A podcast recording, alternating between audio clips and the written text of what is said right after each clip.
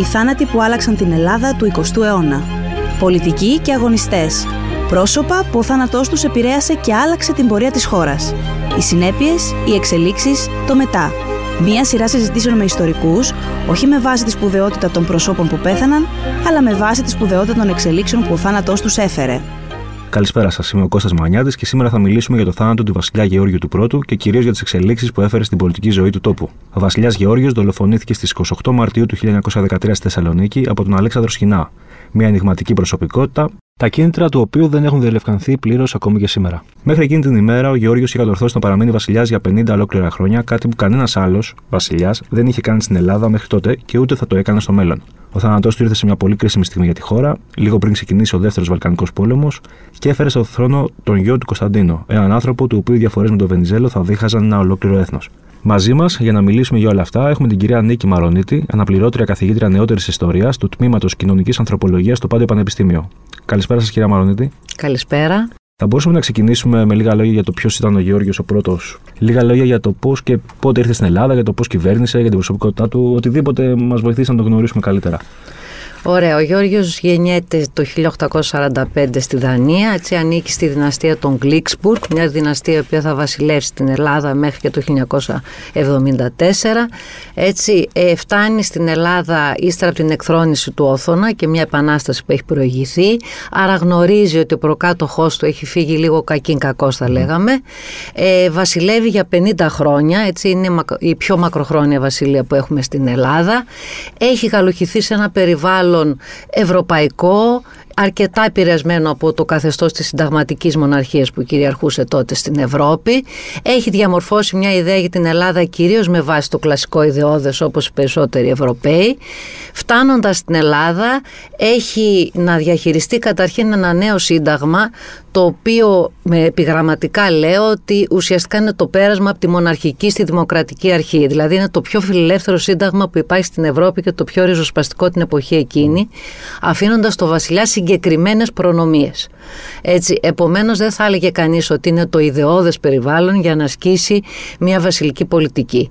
Αυτό που θα κάνει ο Γιώργος και έχει σημασία και ακολουθώντας και τον Όθωνα και αργότερα ο Κωνσταντίνος τον πατέρα του είναι ότι δεν θα τηρήσει τον κανόνα της βασιλείας τον ευρωπαϊκό δηλαδή να βρίσκεται υπερκομματικά και ουδέτερος αλλά θα κυβερνήσει επί της ουσίας, θα παρέμβει στην εσωτερική πολιτική ζωή και αυτό είναι κάτι το οποίο θα επηρεάσει πάρα πολύ και τον τρόπο με τον οποίο ε, διαμορφώνεται ο κομματικός ανταγωνισμός. Τώρα, η βασιλεία του είναι πολυτάραχη από πάρα πολλές κρίσεις τόσο στο εξωτερικό, με, τη, με αφορμή το ανατολικό ζήτημα, με σημαντικότερη αυτή του πολέμου του 1897 και φυσικά τους Βαλκανικούς, όσο και στο εσωτερικό με άξονα το πολιτιακό ζήτημα ή τα οικονομικά δεδομένα. Επομένως, δεν είναι μια βασιλεία όπω έχει παρουσιαστεί ήρεμη, είναι μια βασιλεία συγκρουσιακή. Ο Γιώργος όμως είναι ένας βασιλιάς ο οποίος είναι ρεαλιστής, είναι προσαρμοστικός και ευέλικτος. Αυτό το επίθετο έβρισκα συνέχεια για εκείνο το προσαρμοστικό. Ναι, όλοι, όλοι συμφωνούν ότι είναι. Δηλαδή από το Μαρκεζίν την ιστορία μέχρι τις πρόσφατες χρησιμοποιούν την προσαρμοστικότητά του ως βασικό προσόν. Έχει την ε, διάθεση να συνεργαστεί ως ένα βαθμό. Αυτό δεν σημαίνει ότι δεν χρησιμοποιεί μια σειρά από αυταρχικές ή αυθαίρετες πρακτικές κατά τη διάρκεια της βασιλείας του.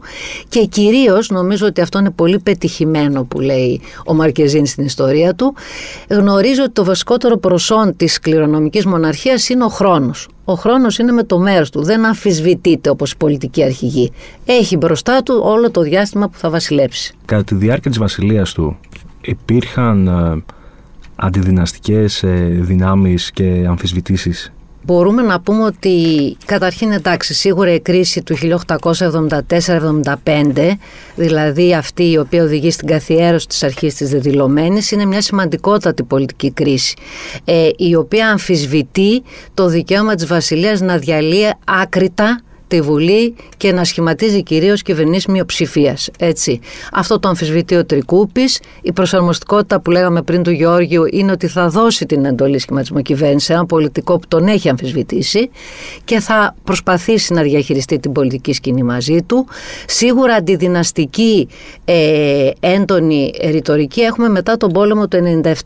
Δεδομένου ότι ο θρόνος καταγγέλλεται ως ένας βασικός ένοχος και ο διάδοχος, ο οποίος είναι αρχηγός των στρατευμάτων, αλλά και ο Γεώργιος ο οποίος γρήγορα μπαίνει στη λογική της υιοθέτησης της πολεμικής προοπτικής. Μάλιστα το 1898 έχουμε μια απόπειρα δολοφονίας εναντίον του Γεωργίου, αποτυχημένη απόπειρα, πάλι σε περίπατό του, όχι στη Θεσσαλονίκη αυτή τη φορά στο Φάληρο, την οποία θα χρησιμοποιήσει στη συνέχεια ο Γεώργιος για να δείξει ότι πέφτει θύμα ουσιαστικά ενός ε, λόγου αντιδυναστικού που βρίσκει μονομερός την ευθύνη για τον πόλεμο σε αυτόν, θα περιοδεύσει στην Πυλοπόννησο μετά και έτσι θα ενισχύσει και πάλι έτσι την παρουσία του εκεί.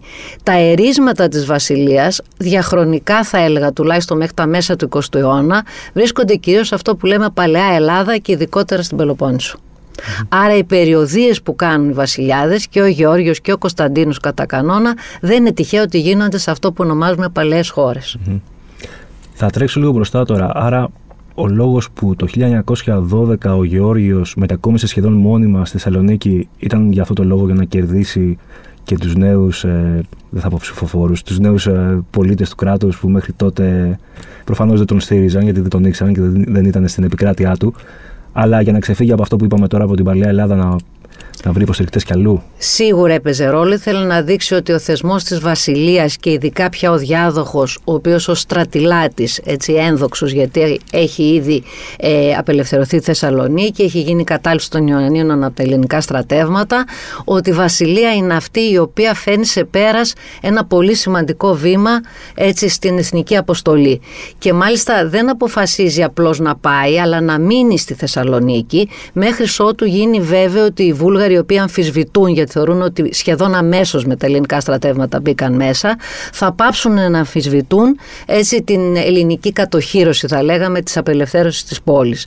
Άρα θέλει πραγματικά να δημιουργήσει και εκεί ερίσματα για το στέμα και για τον μελλοντικό βασιλιά που είναι ο διάδοχος Ο οποίος διάδοχος από πότε θα λέγαμε ότι ξεκινάει, όχι το ταξίδι του, από πότε θα λέγαμε ότι ξεκινάει την πορεία του προς τον θρόνο, από πότε αρχίζουν να τον προετοιμάζουν; Κοιτάξτε, ο διάδοχος Κωνσταντίνος ε, γεννιέται το 1868, βαφτίζεται Κωνσταντίνος και Ορθόδοξος, ο συμβολισμός είναι προφανής σε σχέση με την Εθνική Αποστολή, η οποία έχει στην πιο φιλόδοξη εκδοχή της. Να πούμε ότι ο Γιώργος δεν βαφτίστηκε ποτέ Ορθόδοξος, πέθανε ναι, αλλά σπάστηκε το Ορθόδοξο. Δηλαδή, ουδέποτε ε, ο ίδιος έλεγε ότι δεν ε, αντιβαίνει προς αυτό.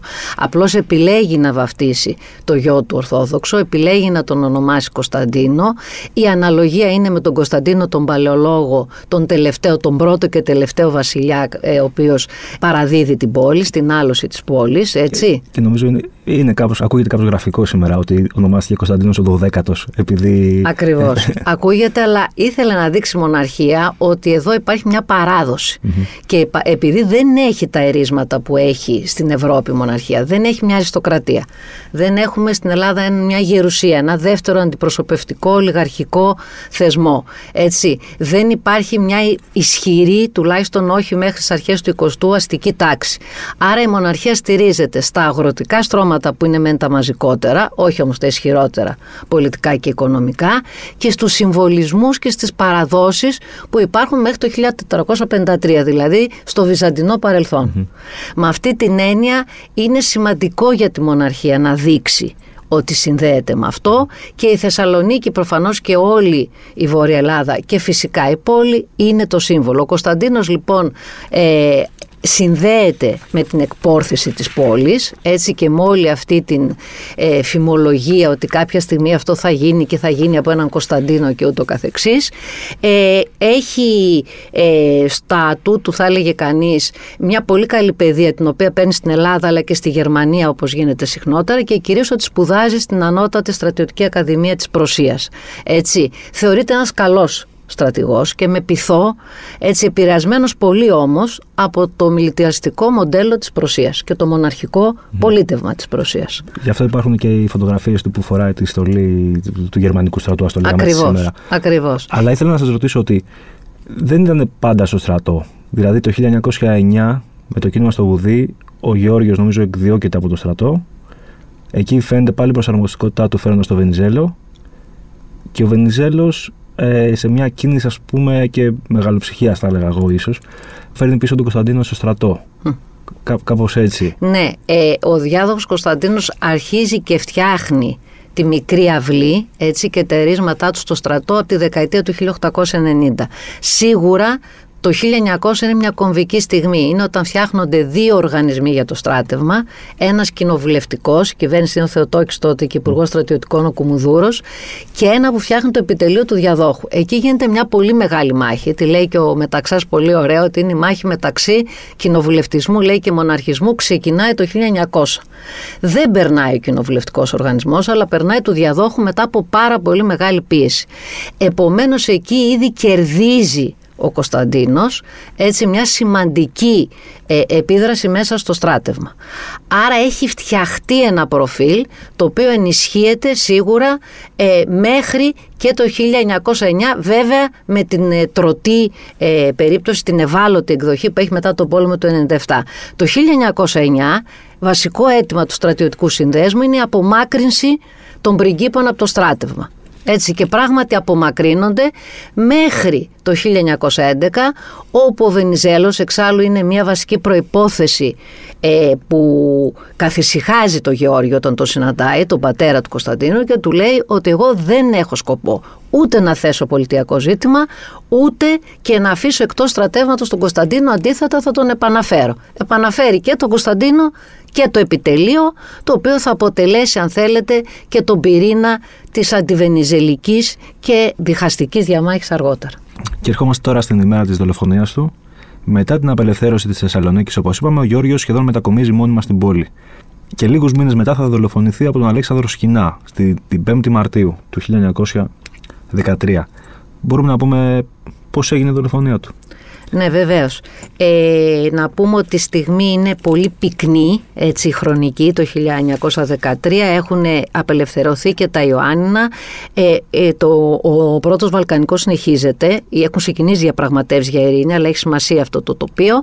Λοιπόν, ο Γιώργος βγαίνει για μία βόλτα απογευματινή, όπως συνήθιζε ε, στην παραλία, θα λέγαμε, και κοντά στο Λευκό λέω, πύργο, λοιπόν, και χωρίς να έχει παρά μόνο τον υπασπιστή του και μια πολύ μικρή φρουρά, γιατί γιατί έλεγε ότι δεν έχει λόγο να φοβάται. Έτσι δέχεται σε απόσταση μάλιστα αναπνοής θα έλεγε κανείς ε, τον πυροβολισμό από τον Αλέξανδρο Σχοινά ε, πέφτει κάτω και εκπνέει κατά την πορεία του στο νοσοκομείο. Δηλαδή ήταν θα έλεγε κανείς ε, το κτύπημα πάρα πολύ δυνατό και δεν υπήρχε περίπτωση να επιζήσει. Ο Φραγκούδης προς τον οποίο απείλησε ο δολοφόνος τελικά καταφέρνει να τον ακινητοποιήσει και είναι αυτός που θα τον οδηγήσει στην αστυνομία και από εκεί και πέρα θα πάρει το δρόμο αυτό που έχει ενδιαφέρον είναι ότι είναι θολό το τοπίο σε σχέση και με τα κίνητρα και το πορτρέτο του δολοφόνου. Δηλαδή, ο Σχοινάς παρουσιάζεται σε όλες τις εφημερίδες και στις μετέπειτα ιστοριογραφικές αναφορές ως ένας ανισόρροπος αλλά όχι παράφρον, σοσιαλιστής ή και αναρχικός που πουθενά δεν αποδεικνύεται παρά από κάποια λόγια που τον βάζουν να λέει ότι είναι υπέρ των εργατικών τάξεων και θεωρεί ότι η Βασιλεία έχει καταπιέσει τις εργατικές τάξεις και έχει φερθεί αντιεθνικά. Δεν έχει κάποιο παρελθόν πάντως που να πιστοποιεί μία είτε σοσιαλιστική είτε αναρχική πορεία παρά το όποιο αναρχικό κίνημα μικρής έκτασης που έχουμε στην Πελοπόννησο εκείνη την περίοδο στη Θεσσαλία δεν έχει τέτοιου τύπου συσχετήσεις. Ε, είναι επέτης όπως τον παρουσιάζουν βρίσκεται σε πολύ άσχημη οικονομική κατάσταση.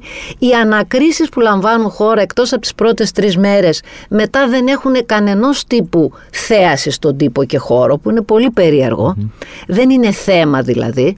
Και η όλη αυτή η ιστορία κλείνει με την ε, αυτοκτονία όπως δίνεται ως πληροφορία από την αστυνομία, μάλιστα από τη μεταφορά του από το ένα γραφείο στο άλλο και καταφέρει να διαφεύγει και πέφτει από έναν όροφο κάτω και θεωρούνται ότι, θεωρείται ότι αυτοκτονεί. παράλληλα βέβαια με αυτό κυκλοφορούν φημολογίες. Η πρώτη είναι ότι δεν αυτοκτονεί και ότι τον ρίχνει η αστυνομία κάτω, ότι ο ίδιος επειδή πεισματικά αρνείται να πει ποια είναι τα κίνητρα πέρα από αυτό που λέει ότι κάποια στιγμή τον αδίκησε ο βασιλιάς όταν του είχε ζητήσει μια χορηγία και δεν του την έδωσε ποτέ.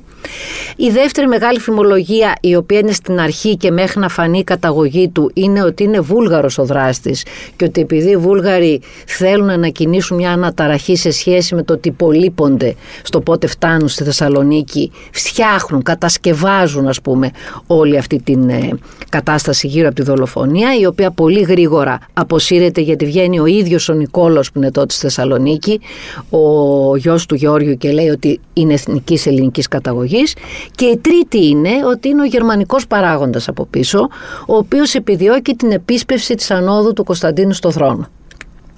Σε κάθε περίπτωση η δολοφονία του Γεώργιου κλείνει μια πετυχημένη σε γενικές γραμμές βασιλεία με την ταυτότητα του εθνομάρτυρα, του βασιλιά που πεθαίνει έτσι προστατεύοντας το έθνος του και μάλιστα σε αυτή την πόλη της Θεσσαλονίκη που ακόμα αμφισβητείται από την περίπτωση των Βουλγάρων που θεωρούνται βασικοί εχθροί. Οπότε θα λέγαμε ότι αυτό έδωσε και μια νομιμοποιητική δύναμη στη Βασιλεία στα επόμενα χρόνια, ότι ο άνθρωπος αυτός πλέον ε, αποτελούσε μάρτυρα της βασιλικής οικογένειας. Ναι, αποτελεί έναν εθνομάρτυρα και συγχρόνως ο Κωνσταντίνος, ο οποίος πλέον έχει συμβάλει πάρα πολύ στην θετική εικόνα του το γεγονός της απελευθέρωσης της Θεσσαλονίκης και των Ιωαννίνων.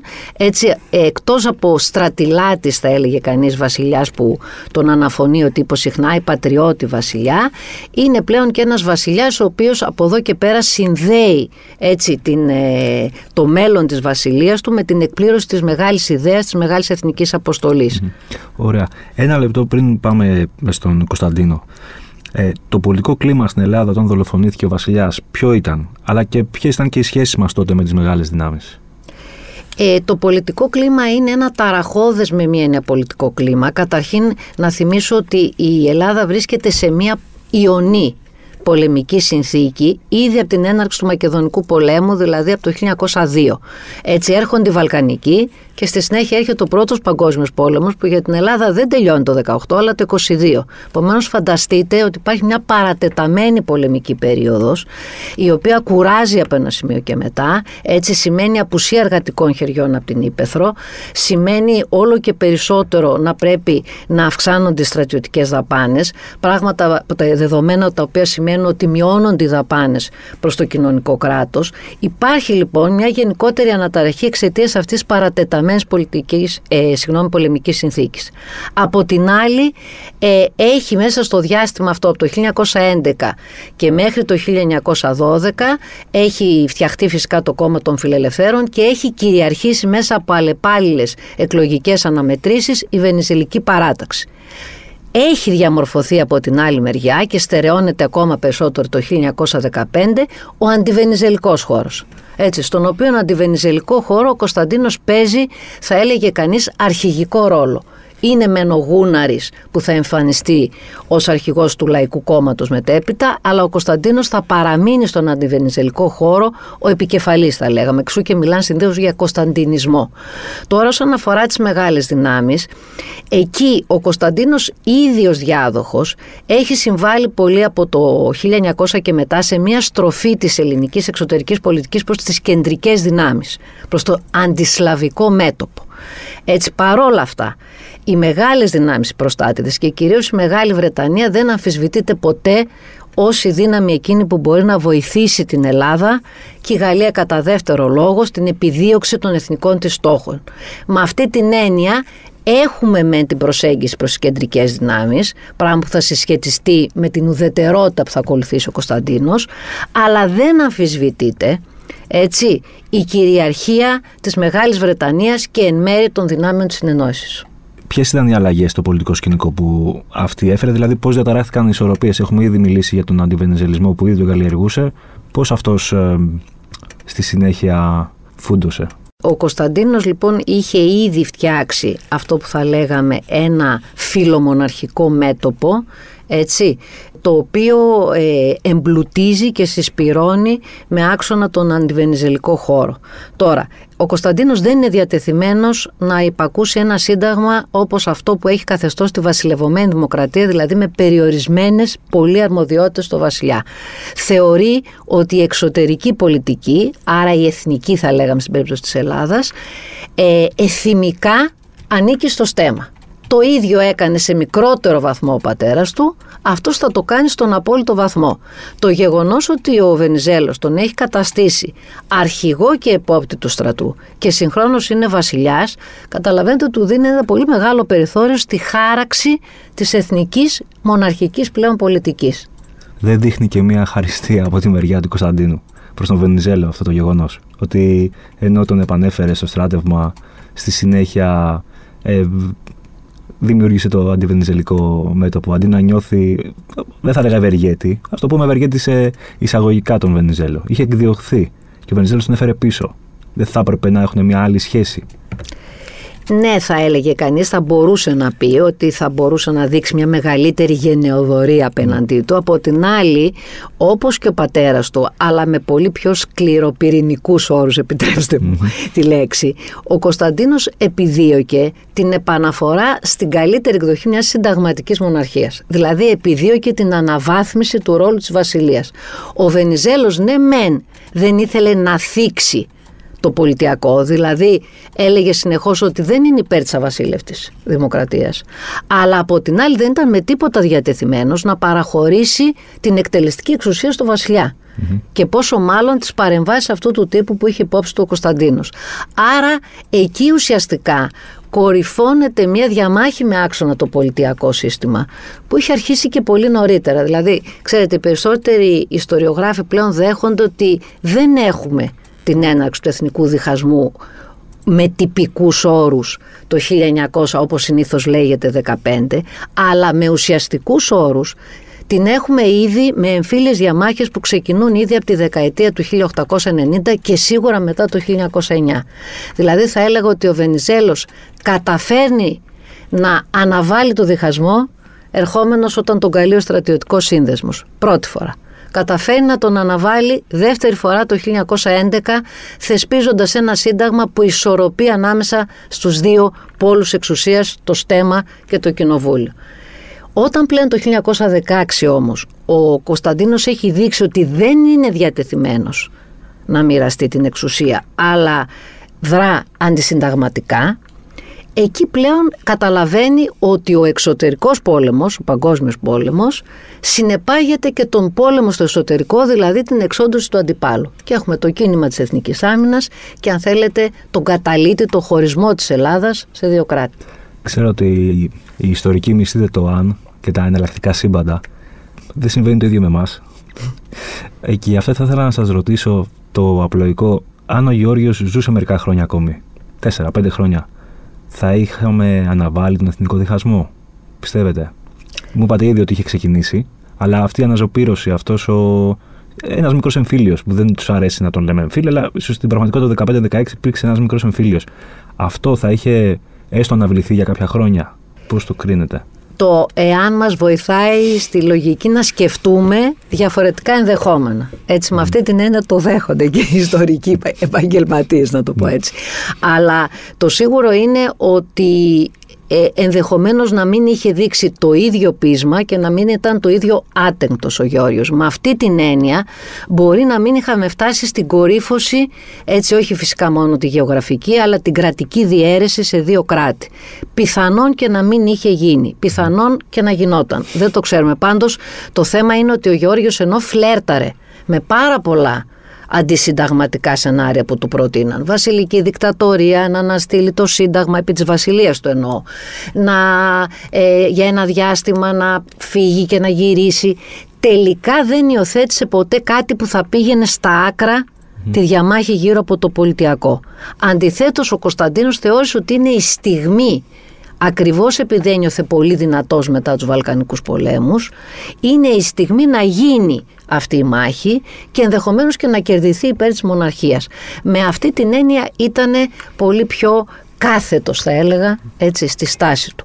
Και επίσης το δυναμικό ε, προφίλ του Βενιζέλου ε, τον, για να το πω απλοϊκά, τον εκνεύριζε, δηλαδή τον εξωθούσε πάρα πολύ. Όπως αντίστοιχα φαντάζομαι και το Βενζέλο από ένα σημείο και μετά, το χαρισματικό, διότι είχε ένα χαρισματικό όσον αφορά όλο αυτό που τον είχε περιβάλει τον Κωνσταντίνο. Έτσι, επίσης, δηλαδή ήταν πολύ δύσκολη συνομιλία. Μάλιστα θα πω κάτι ανεκδοτολογικό. Όλοι ε, και οι παλιοί και οι νεότεροι ιστορικοί, κυρίως οι παλιοί, λένε ότι όταν αυτοί οι δύο άνδρες, δηλαδή ο Κωνσταντίνος και ο Βενιζέλος, ήταν μόνοι τους, με κάποιον τρόπο καταφέρανε να συνεννοηθούν, όταν φεύγαν ο καθένας θεωρούσε ότι είχε συνεννοηθεί σε διαφορετικό πράγμα. Αυτό είναι ενδεικτικό του τρόπου με τον οποίο στη συνέχεια ερμήνευε τι είχε γίνει ο καθένας και τι στάση τηρούσε. Στο στράτευμα, ποιες ήταν οι συνέπειες, έχουμε πει κάποιες, ε, αν το πάρουμε από την αρχή. Γιατί βρισκόμαστε και σε μια πολεμική περίοδο. Μέχρι τότε υπάρχει ομόνια στο στράτευμα. Με την άνοδο του Κωνσταντίνου, πώς αλλάζουν αυτές τις ισορροπίες; Ε, στο στράτευμα ομόνια δεν υπάρχει γιατί η Βασιλεία διεκδικεί και ο Γεώργιος διεκδικεί ερίσματα στο στράτευμα. Άρα όπως η Βασιλεία διαχωρίζει τα αγροτικά στρώματα σε περισσότερα φιλομοναρχικά και λιγότερα αντιμοναρχικά. Εκεί έχει τα πιο πολλά ερίσματα. Και τα αστικά αντιστρόφως. Λιγότεροι είναι φιλοβασιλικοί, ε, περισσότεροι είναι αντιβασιλικοί. Το ίδιο συμβαίνει και στο στρατό από τη δεκαετία του 80. Συγγνώμη που διακοτώ. Εννοούσα, υπήρχε ομόνια ε, ότι ε, ε, βασιλιάς και πρωθυπουργός μπορούσαν να συνοηθούν στο πού θα κατευθυνθεί ο στρατός, στο ποιες μάχες θα γίνουν. Κατάλαβατε αυτό εννοώ. Ακόμα και εκεί βέβαια υπάρχει η περίπτωση του μοναστηριού, που είναι γνωστή, αλλά εννοούσα αυτό. Αυτό ναι, αλλά επειδή ο Κωνσταντίνος από τη στιγμή που γυρνάει από το Βερολίνο, δηλαδή από το 1890, είναι αυτός ο οποίος ε, είναι υπεύθυνος για τις προαγωγές στο στρατο έτσι, επηρεάζει και αλλοδιαπλέκεται με όλα τα συντεχνιακά ζητήματα του στρατεύματος. Άρα αρχίζουν και δημιουργούνται και εκεί δύο πόλοι. Mm-hmm. Ένας φιλομοναρχικός και ένας αντιμοναρχικός. Μετά το 1909 οι κατώτεροι κυρίως αξιωματικοί έτσι, είναι αντιμοναρχικοί. Τώρα, όταν αναλαμβάνει πλέον ο Κωνσταντίνος μια υπάρχουσα διαίρεση, τη βαθαίνει πολύ περισσότερο, διότι ακριβώς στο βαθμό που είναι και αρχηγός πλέον του στρατού και των επιχειρήσεων και βασιλιά, αντι, βασιλιάς αντιλαμβάνεται ότι εκεί μπορεί να βρει στο στρατό δηλαδή το πιο σταθερό του έσμα διότι ο στρατός είναι μοχλός καταστολής και όχι μόνο για εξωτερικό εχθρό αλλά και για εσωτερικό εχθρό. Επομένως, είναι καταλητική η παρουσία του Κωνσταντίνου με την έννοια ότι βαθαίνει ένα υπάρχον χάσμα. Και από εκεί και πέρα δεν είναι τυχαίο ότι έχουμε στρατιωτικές δικτατορίες, έχουμε στρατιωτικά κινήματα, ε, έχουμε απόπειρες δολοφονιών και έχουμε βέβαια και την κατάληξη του διχασμού, γιατί ο διχασμός δεν κλείνει το 22, όπως έχει υποστηρίξει ο Γιώργος Μαυρογορδάτος έγκαιρα κλείνει το 36, έχουμε και το κλείσιμό του με τη δικτατορία του Μεταξά. Πάντως ο ρόλος του στρατού είναι πλέον αυτόνομος από την πολιτική εξουσία. Αυτό είναι η βασικότερη αλλαγή σε σχέση με το 19ο αιώνα. Και νομίζω ότι και οι κατώτεροι αξιωματικοί ήταν με τον Βενιζέλο, γιατί πλέον μέσα από τα πεδία των μαχών μπορούσαν και αυτοί να ανελιχθούν ε, στους ε, στρατιωτικά. Ενώ πριν κάπως οι φτωχότεροι μπορεί να μέναν απλοί λοχίες, ας το λέγαμε έτσι. Ενώ με τα ανδραγαθήματα τους στον πόλεμο, πλέον μπορούσαν και αυτοί να διεκδικήσουν θέσεις ε, συνταγματαρχών ή οτιδήποτε. Έχετε πολύ δίκιο σε αυτό να πω δύο λεπτά κάτι, γιατί είναι χαρακτηριστικό ότι κάθε φορά που επικρατεί μια παράταξη, ας πούμε η Βενιζελική, το κόμμα των φιλελευθέρων, κάνει πολύ μεγάλες εκαθαρίσεις στο στρατό των αντιβενιζελικών και αντιστρόφως. Αυτό σημαίνει ότι ε, όσοι είναι με τον αντίπαλο ζητούν να έρθει ο δικός τους αρχηγός στην εξουσία για να μπορέσουν να αποκατασταθούν και σε επαγγελματικό δηλαδή επίπεδο. Οπότε πλέον ο στρατός γίνεται πεδίο μάχης, είναι πεδίο μάχης και σίγουρα μιλάμε για εμφύλιο πόλεμο επειδή το αναφέρατε προηγουμένως. Νομίζω ότι πλέον ε, οι περισσότεροι ιστορικοί λένε ότι πρόκειται για έναν εμφύλιο πόλεμο στο μέτρο που έχουμε και ένοπλες συγκρούσεις κατά τη διάρκεια του. Και κάτι τελευταίο. Ε, μακροχρόνια, τι συνέπειες είχε για τη χώρα το γεγονός ότι δολοφονήθηκε ο βασιλιάς της; Θα έλεγα ότι σίγουρα αφήνει ας πούμε ένα μικρό τραύμα, ένα ρήγμα ότι υπάρχει μια τέτοια πιθανότητα στο μέλλον. Από την άλλη, επειδή την περίοδο εκείνη και στην Ευρώπη, ειδικότερα και στο χώρο των Βαλκανίων, δηλαδή μέχρι και το 1920 έχουμε πολλές δολοφονίες ε, βασιλιάδων, έτσι. Θα έλεγε κανείς ότι ανήκει και σε μια, όχι ακριβώς μόδα, καταχρηστικά το χρησιμοποιώ τον όρο, σε μια τάση όμως γενικότερη, έτσι, η οποία έχει να κάνει με την αμφισβήτηση ε, του πολιτεύματος του μοναρχικού. Επομένως δεν νομίζω ότι έχει αφήσει ανεξίτηλο ίχνος. Θα έλεγα ότι επειδή μετά έρχεται ο διχασμός που το ίχνος του είναι πάρα πολύ μεγάλο και το αποτύπωμα, ουσιαστικά το ξεπερνάει, το υπερβαίνει το ίχνος της δολοφονίας. Κύριε Μαρονίτη, θα ήθελα να σας ευχαριστήσω πολύ που ήσασταν μαζί μας. Και εγώ σας ευχαριστώ πάρα πολύ. Μαζί μας ήταν η Νίκη Μαρονίτη, αναπληρώτρια καθηγήτρια νεότερης ιστορίας του τμήματος Κοινωνικής Ανθρωπολογίας στο Πάντιο Πανεπιστήμιο. Μιλήσαμε για το θάνατο του βασιλιά Γεώργιου του Πρώτου και τις πολιτικές εξελίξεις που αυτός έφερε.